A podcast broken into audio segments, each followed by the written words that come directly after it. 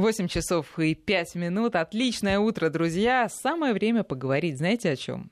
О нем. О них, об удобрениях. И будем мы говорить об этом сегодня, как всегда, с нашим постоянным экспертом Андреем Тумановым, главой общественной организации «Садоводы России», депутатом Госдумы. Андрей, здравствуйте. Здравствуйте. Доброе утро.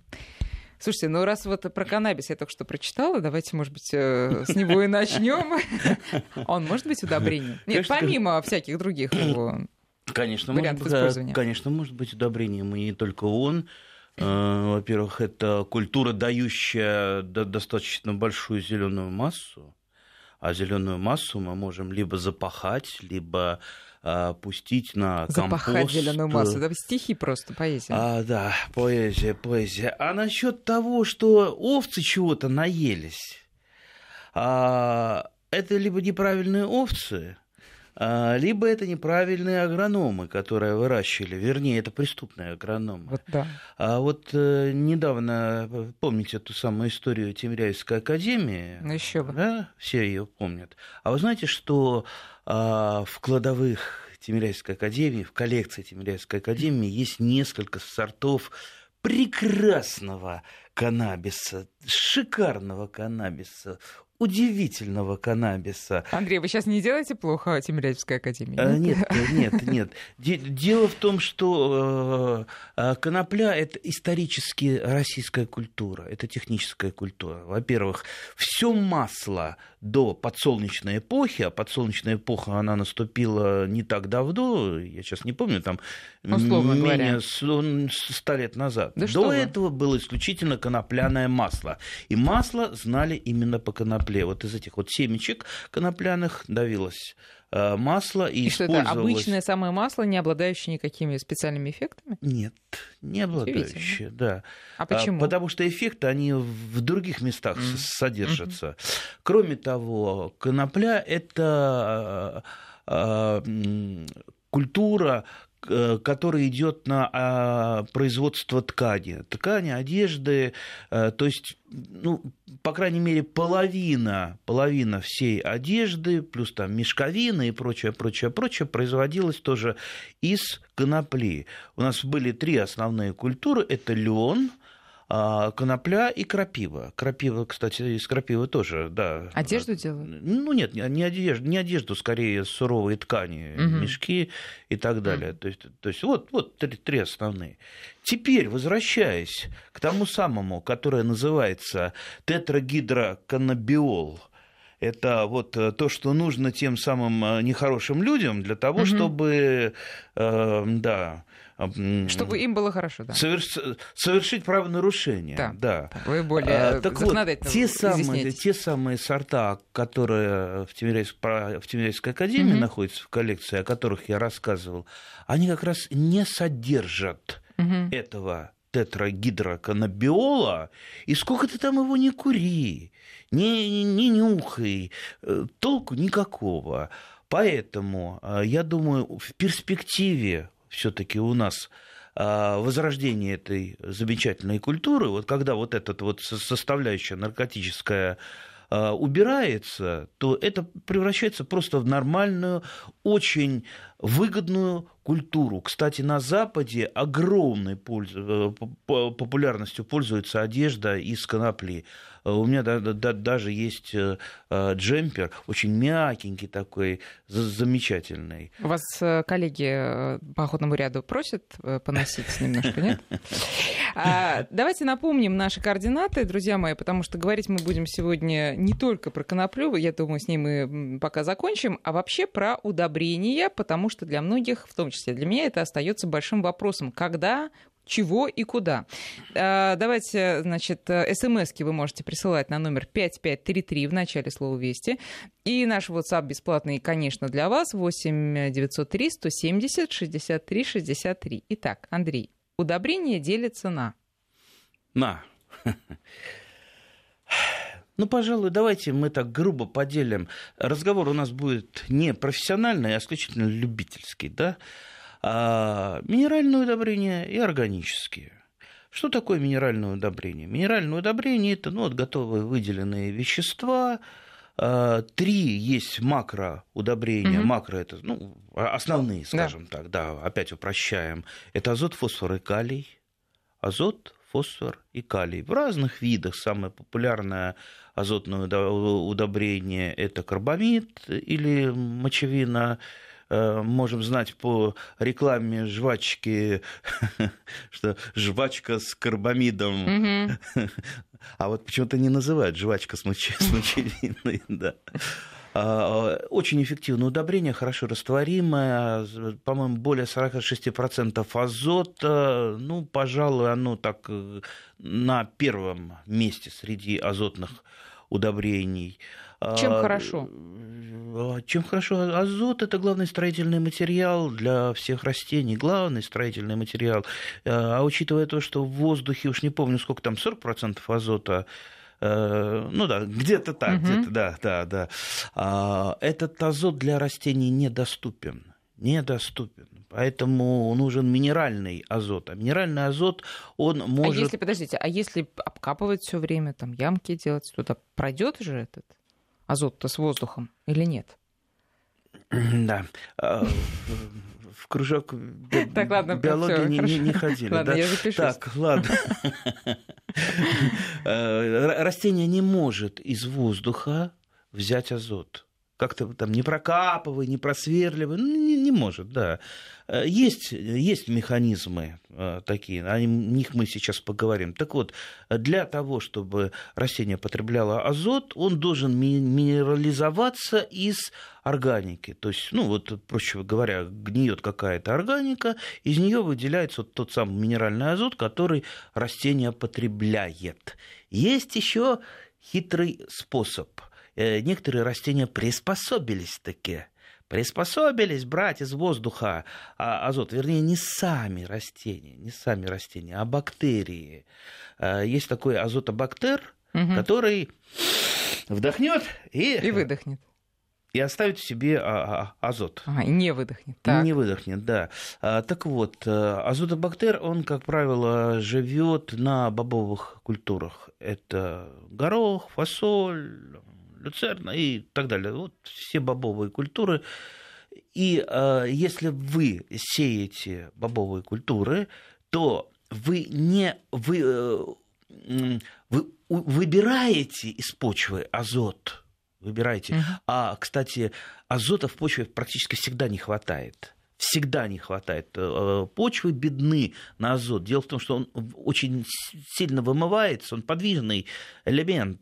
Дождик прошел, его смыло в нижние горизонты, либо быстро его потребили растения. То есть его всегда недостаток. Поэтому его и приходится добавлять с помощью химических удобрений, либо, естественно, там, где органики много, его достаточно. Естественным образом, да, туда попадает. И, конечно, вот посадки бобовых, после которых остается больше азота, нежели было до того. То есть, условно говоря, посадили бобовые, там годик они там поросли. Сезончик поросли. Сезончик, да. И на следующий год туда сажаем что?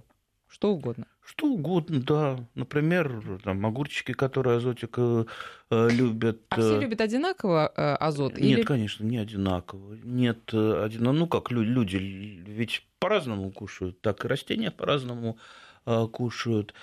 Кстати, про азот... я думаю, каждые где-то года 2-3 начинается паника про нитраты. Это еще, по-моему, с 80-х годов. Вот нитраты, там страшные яды. Начинают продавать там яблоки или лук без нитратов.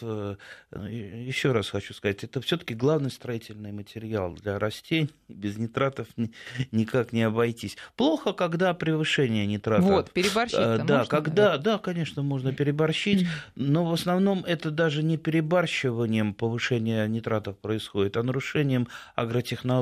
Когда, например, растение растет не на свету, а в тени, у него автоматически повышается количество нитратов. Если растение растет в теплице, у него тоже количество нитратов выше, и даже нормы приняты одни для грунтовых овощей, а другие для тепличных. У тепличных количество нитратов больше, но это не значит, что это там такой страшный яд, есть что нельзя, да. Вы там съели, и тут же у вас животик заболел.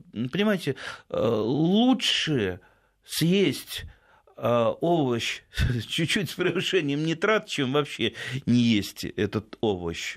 Поэтому надо выбирать. Хорошо. Так что правильная агротехника и плюс правильное применение минеральных удобрений там, где мы их применяем. А давайте про другие расскажем, да, не только про азотные. А без них обойтись, без азотных удобрений очень-очень трудно. Кстати, хочу сказать, что ученые есть такие секретные, ладно, расскажу про них. Они в Уфе находятся. Они пытаются приручить азотобактер на другие растения, не только на бобовые, но и на другие. То есть, если это у них получится, это будет Нобелевская премия, это будет революция. Только Тольятти Азот, наверное, обанкротится, потому что тогда азот их не нужен будет. Кстати, я забыл, живет еще азотобактер прекрасно на корнях облепихи. Если вы откопаете корешочек облепихи, вы увидите, видите, такие узелки, это как раз такие скопления азотобактер. Так что но только помогают они исключительно самой облепихе и больше никому. Нет, почему? Не только. И если только возле облепихи что-нибудь сажать, да? Конечно. А корни дерева взрослого на какой диаметр распространяется? А вы возьмите так дерево, переверните вниз. Настолько и распространяется. Примерно не распространяется. Но, опять же, разные деревья бывают. Мы все время говорим про деревья высокорослые. Всегда про высокорослые. Хотя в мире высокорослых сажают уже, дай бог, там 10%, и тот только ради красоты, а не в производственных целях. Сейчас в основном карлики и полукарлики.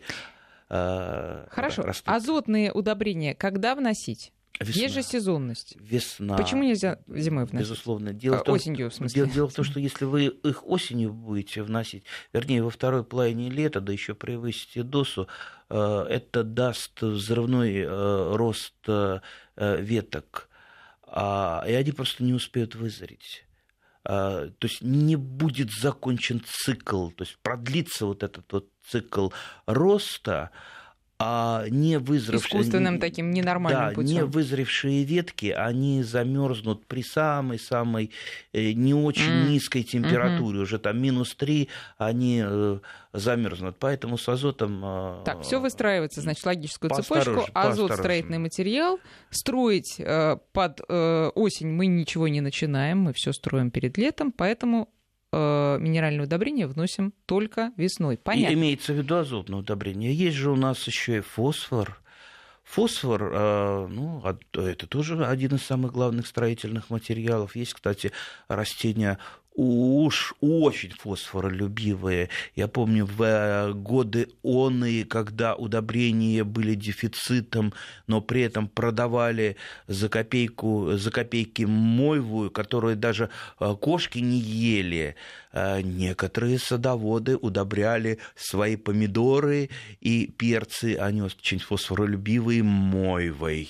Это, конечно, это было уже ужасно. Я над этим смеялся, но лично видел, и лично знал тех людей, которые пропагандировали этот мой удобрительный процесс. А так, пожалуйста, суперфосфат, а лучше суперфосфата может быть только двойной суперфосфат. Единственное, не очень хороший признак этого удобрения, плохо все-таки растворяется он.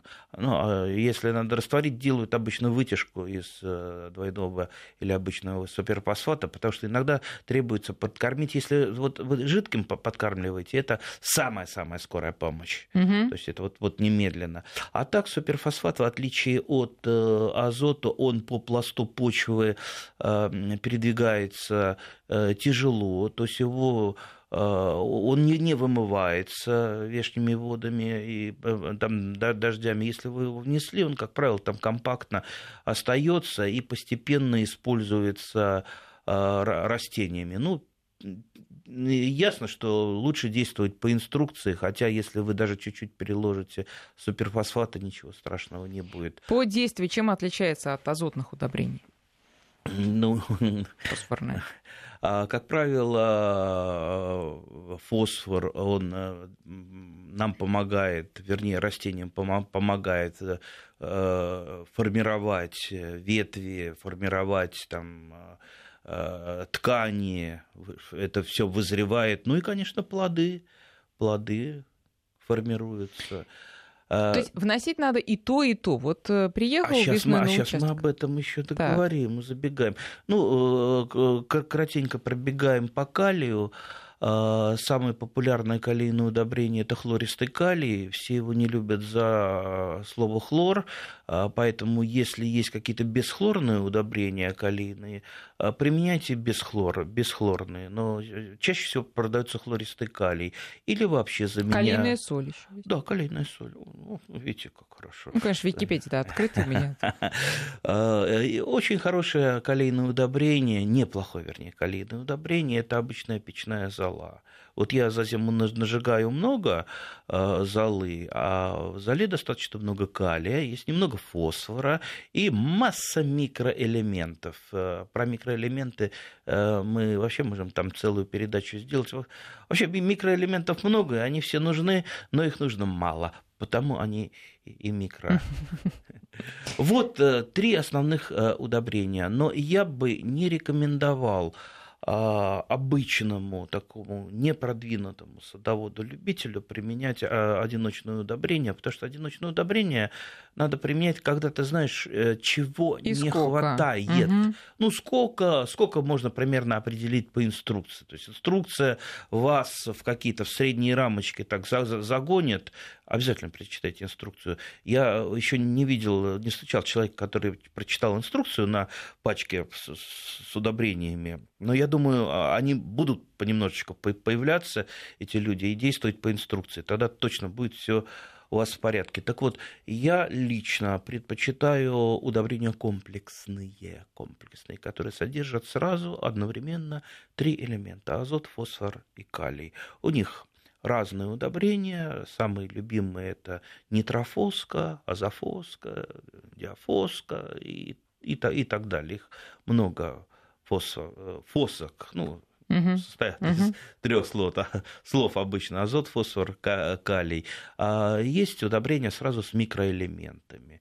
То есть, если вы вносите строго по инструкции, растение имеет сбалансированное питание, вы, как правило, ничего не переложите, ничего не испортите. Ну, как собак кормить сухим кормом, примерно так. Да, вот, да. Вот а к осени меньше хлопот. Да, к осени просто вы берете те удобрения, которые не содержат азот. Есть такие удобрения, которые содержат всего два элемента. Это калий и фосфор. То есть минеральные все-таки тоже можно ближе к осени, да? Просто следить. Конечно. Чтобы не было азота. Вот, это мы поговорили про удобрения минеральные. Подождите, Андрей, есть ли вот такие, скажем, районы, жители которых скажут: да не нужны мне эти удобрения, мне и так тут чернозем прекрасный? Да есть, конечно. Знаете, вот как-то я в Рязанской области попал на чернозем, а я сразу это самое... Как только попаду на какую-то интересную землю, я сразу начинаю набирать в пробирочки, в мешочки, чтобы потом посмотреть микроскопчик, чтобы там попытаться что-то вырастить. Так вот, рязанские черноземы, да, они тучные, на них все хорошо растет. И то, насколько я знаю, местные жители добавляли минеральные вещества. Вот не может же чернозем он быть бесконечный, что там бесконечное количество минеральных веществ. Да, поэтому все равно добавляют. Ну и кроме того, некоторые черноземы, вот в частности, тут же рязанским чернозем, я попробовал цветочек посадить в него, 2 раза полил, а потом он у меня превратился практически в асфальт. То есть он такой вот, он непростой.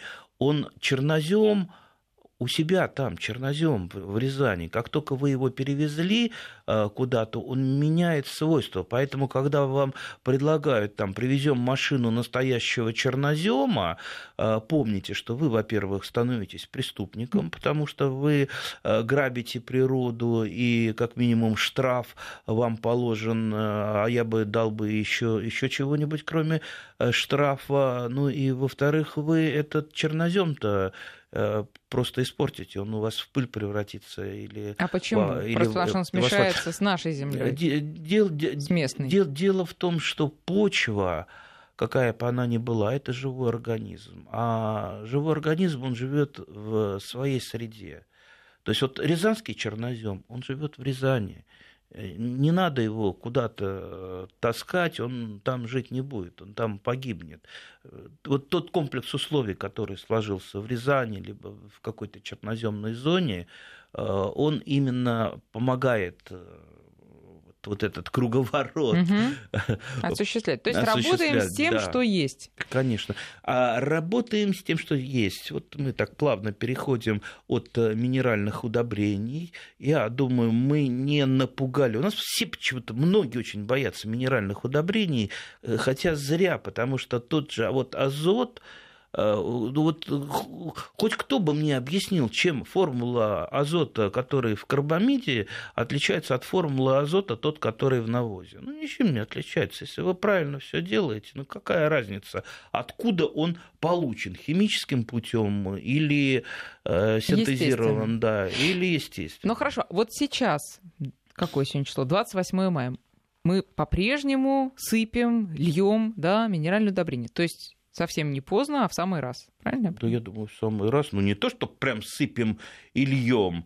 Действуем вносим. Очень осторожно, тем более, что значит сыпем и льем. Да, помню я, когда год, по-моему, 80-й приехал я в какую-то деревню, и соседняя старушка, а старушка такая хитрая была и жадная, и она ночью утырила со склада удобрений. Я лично видел, как она таскала, по-моему, ведер 50 какого-то удобрения, причем она сама толком не знала, что это за удобрение. Вот такая старушка, божий одуванчик, она вот эти ведра таскала, притащила, где-то в сарае сложила, и потом днем она рассыпала на картофельное поле, не зная, что это за удобрение, нужно оно, не нужно. Ну, раз привезли, да, значит, нужно. Да, нужно. Короче, у нее она посадила картошку, у нее картошка даже не взошла после вот этого вот удобрительного процесса. Так что... Ну, в общем, берем комплексное минеральное удобрение, если вы не специалист, да, и вносим... И не паримся. Удобряем, да. Удобряем все, что только можно, да? Все, кому нужно. Если у вас что-то растет без удобрений, слушайте, вот зачем я буду... Может, растет, но плохо. Зачем я буду удобрять иргу? Вот растет у меня ирга. Я что, сумасшедший? Она и так растет прекрасно. Я и так ее не собираю, так поклюю чуть-чуть, остальное доклевывают птицы, и я ее еще буду удобрять. Не, я ее не буду.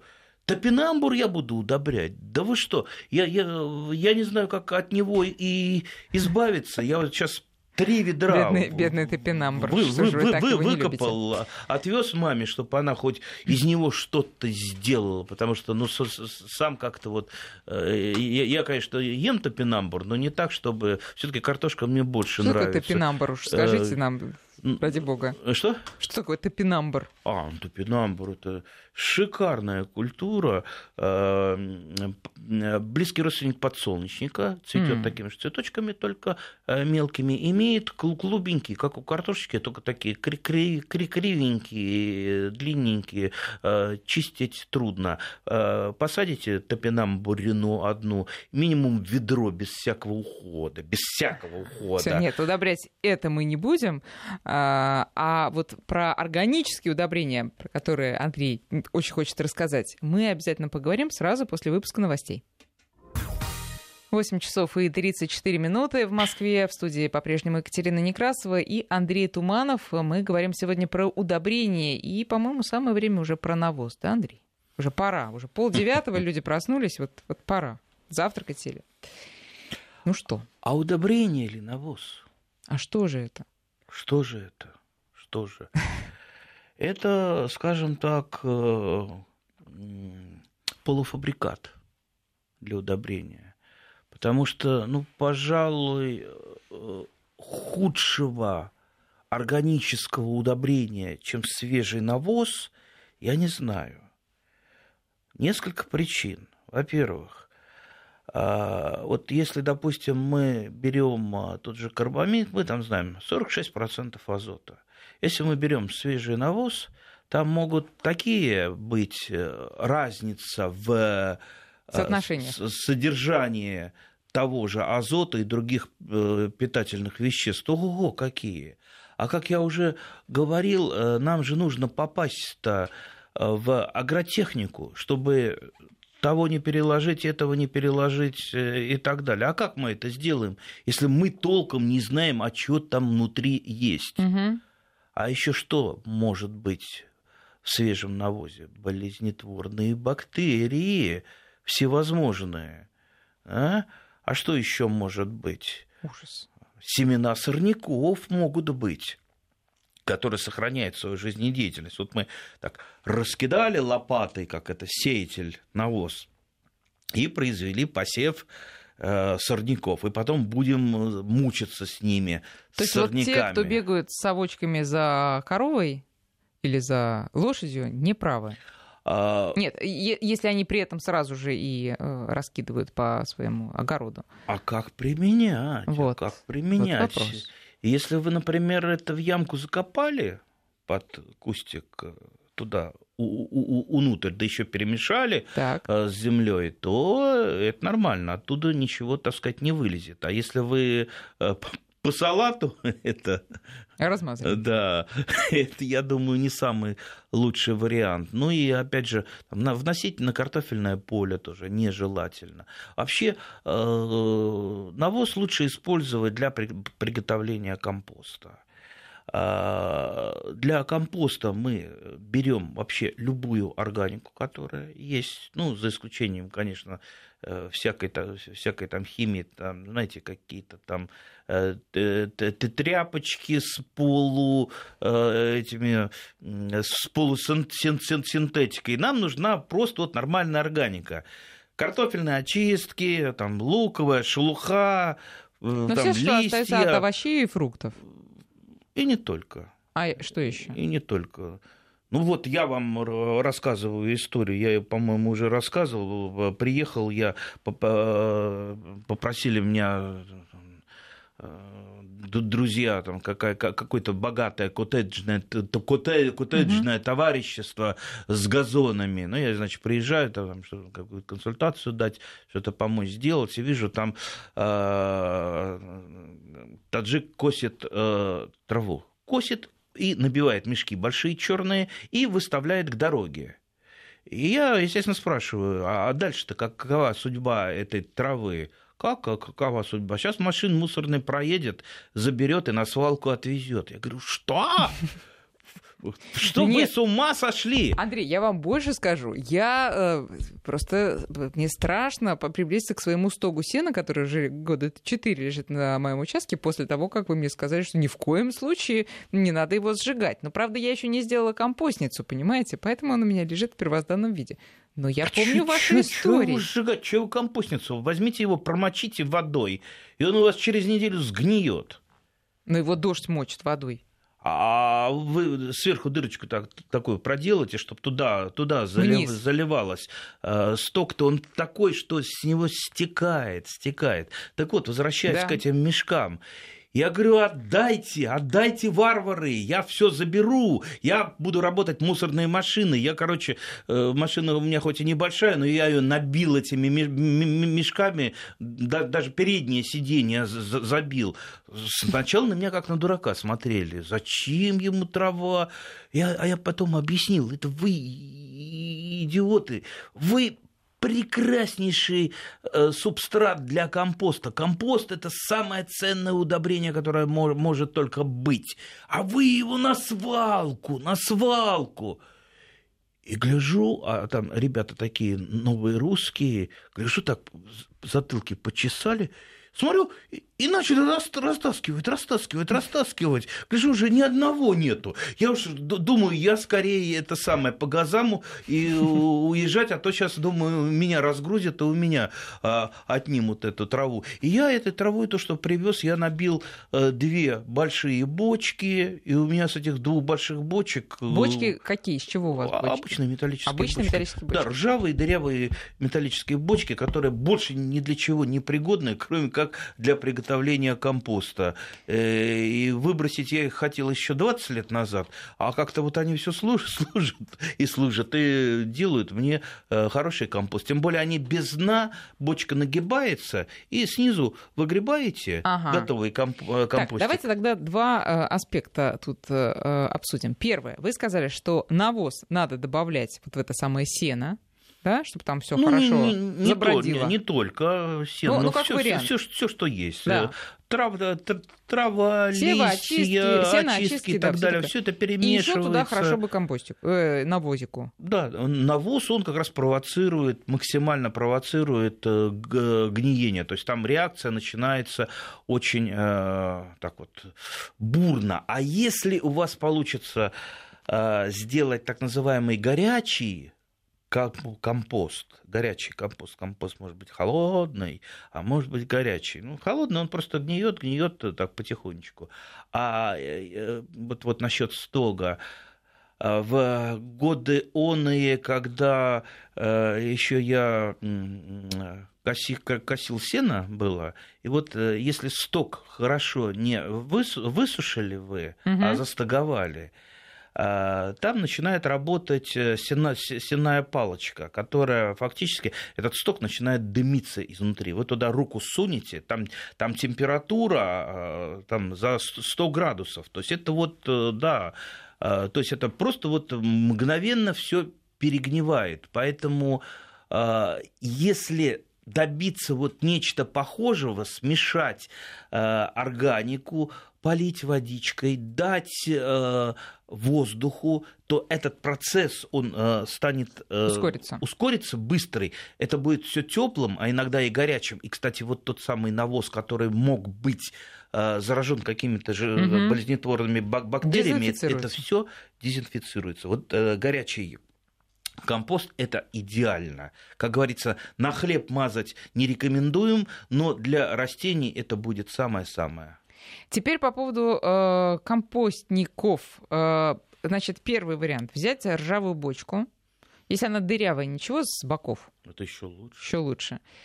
Дно вырезать желательно, да? Оно обычно само отваливается, когда бочка ржавая. В общем, дна быть не должно. Можно и с дном, можно и без дна. У меня есть и такие, и такие. Во всяком случае, я бочки не выбрасываю. А не может быть, если там дно, если она вообще целая, не может там быть каких-то нехороших процессов? Или там процессы будут все правильные? Какие нехорошие процессы там? Не те бактерии там. Да все бактерии. Все те. Значит, это первый вариант. Второй вариант посложнее. Взять старые доски, да? Как ее построить? Или яму выкопать? Что правильно? Не яму. В яме, тем более, если почва очень тяжелая, туда доступ кислорода ограничен. А нам нужно, чтобы все-таки прибытке кислорода проходил процесс. Для этого еще периодически вилами компост перелопачивают. Так что яму не надо. Вообще, если хотите красоты, можете вообще купить компостницу. Вон, они в этих супер этих маркетах всяких. Но там это первый вариант. А вообще продаются. Доски-то девать некуда, вот в углу участка валяются. Как их? Это у вас валяется. У меня все попилено и лежит на дрова.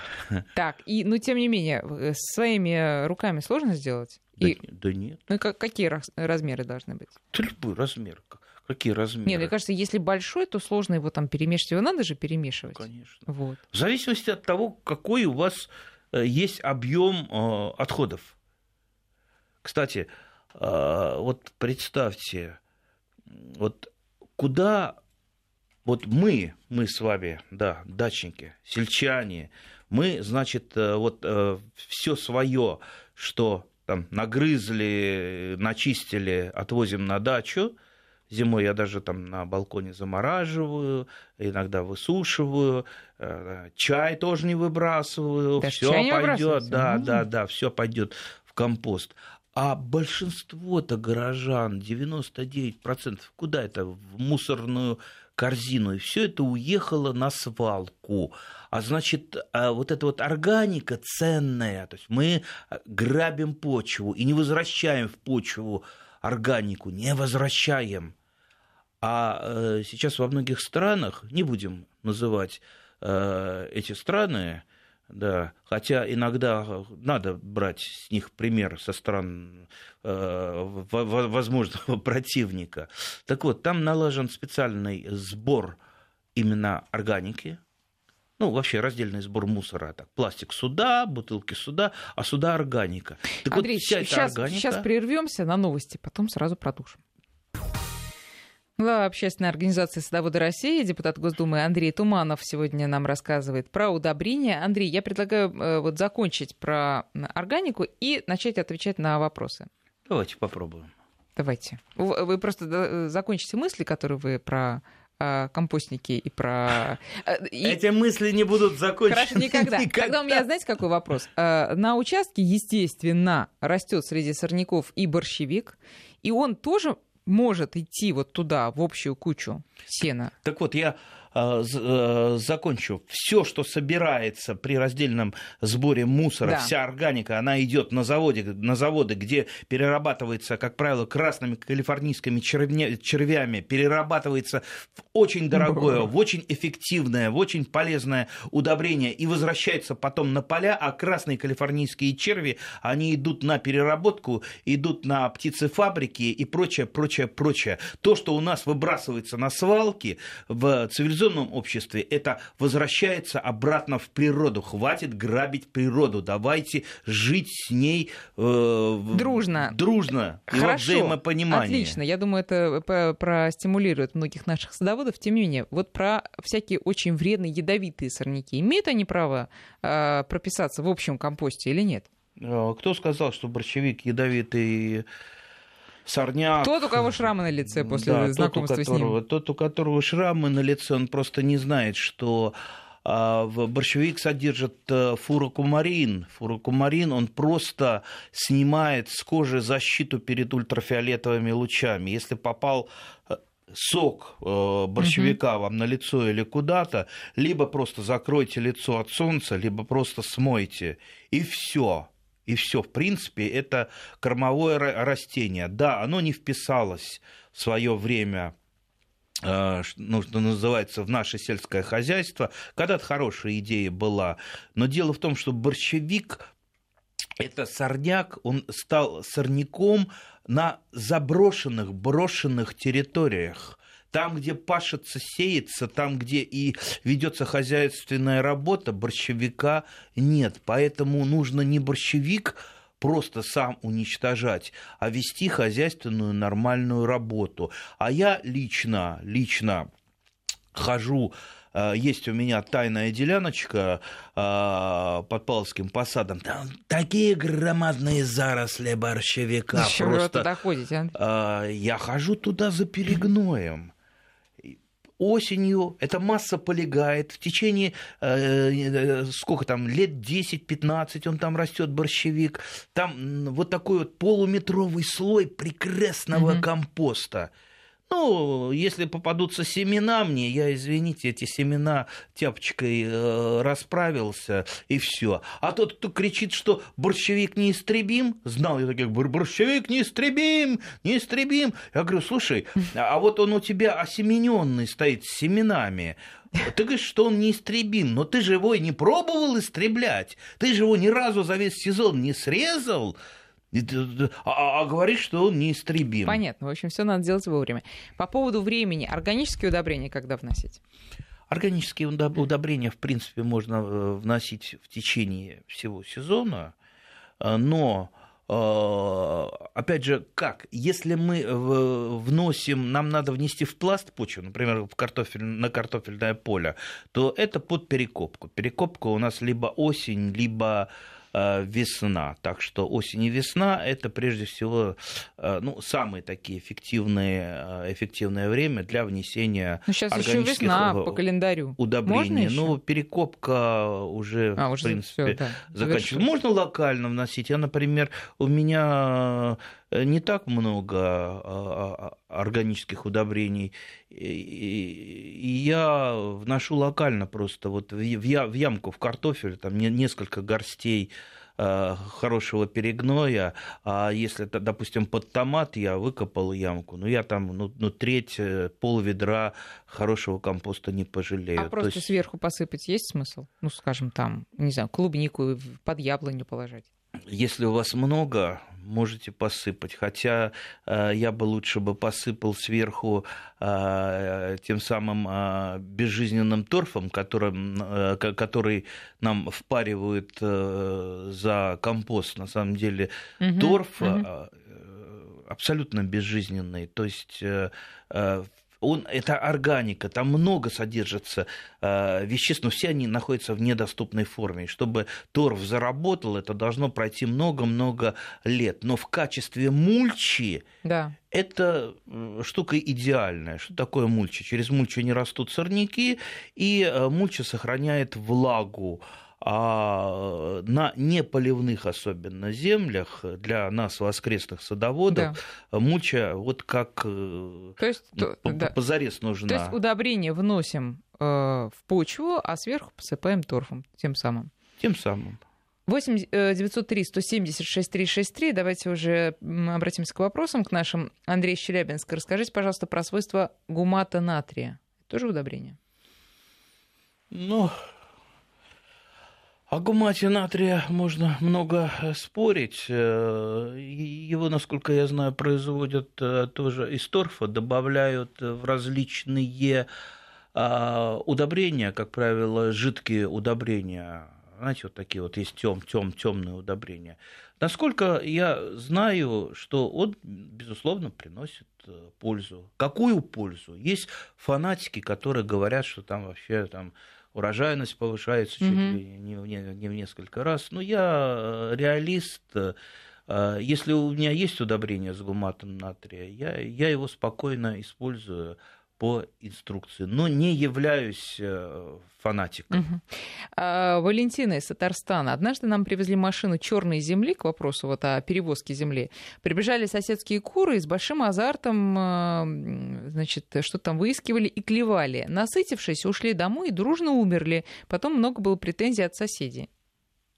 К вопросу о перевозке земли. Господи, что ж там куры-то нашли? Не знаю. Так, в общем, кур не пускать. Вообще с навозом, особенно осенью, с навозом можно завести медведку на свой участок, потому что медведка... Это вот такая вот гадкая... Очень гадкая, такая вот... Это что, как личинка или как... Ну, как маленький такой рачок. Так вот, они как раз на зиму уходят в навоз, потому что там теплее, обустраивают там гнезда. И как раз если в это время навоз переместить на чей-то участок, вы потом от этой медведки не избавитесь. Не знаю, может быть, куры медведок наклевались, а может быть, там... То есть принесли пользу Отечеству, и все. Да. Да. Краснодар, Ирина спрашивает, можно ли использовать перегнившую траву, которую обрабатывали раундапом? Что это такое раундап? Раундап — это гербицид.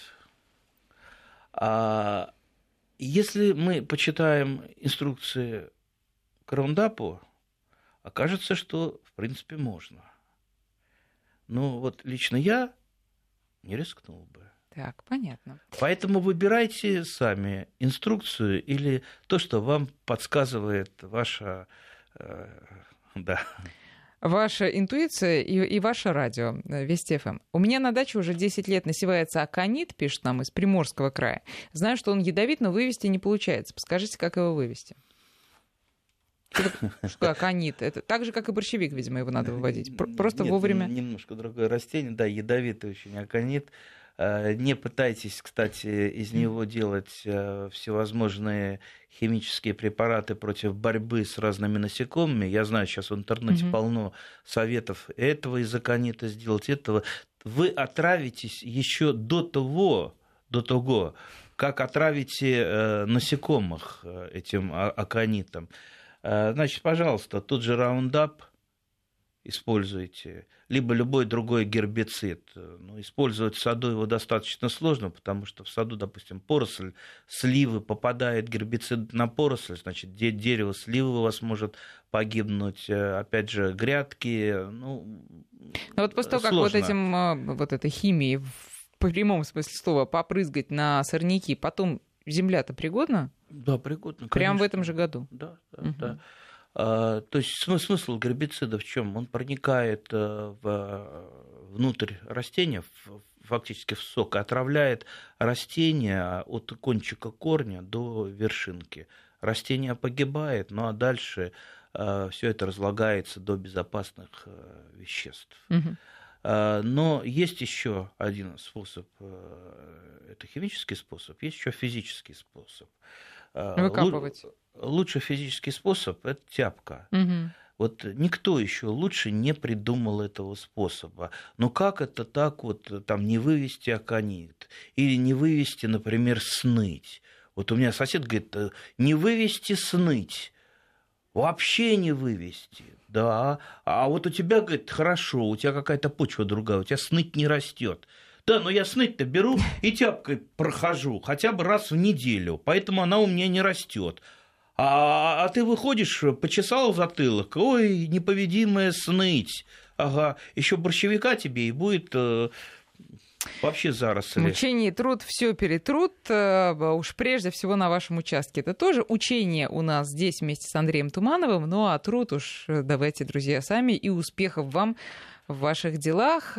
Запасайтесь удобрениями. Летом тоже, да, немножко можно? И летом, и зимой, и в любое другое время зимой запасайте, года, да. Во все остальные сезоны используйте. Живите счастливо, и пусть будет вам большой урожай. Спасибо, Андрей. Андрей Туманов. До встречи через неделю.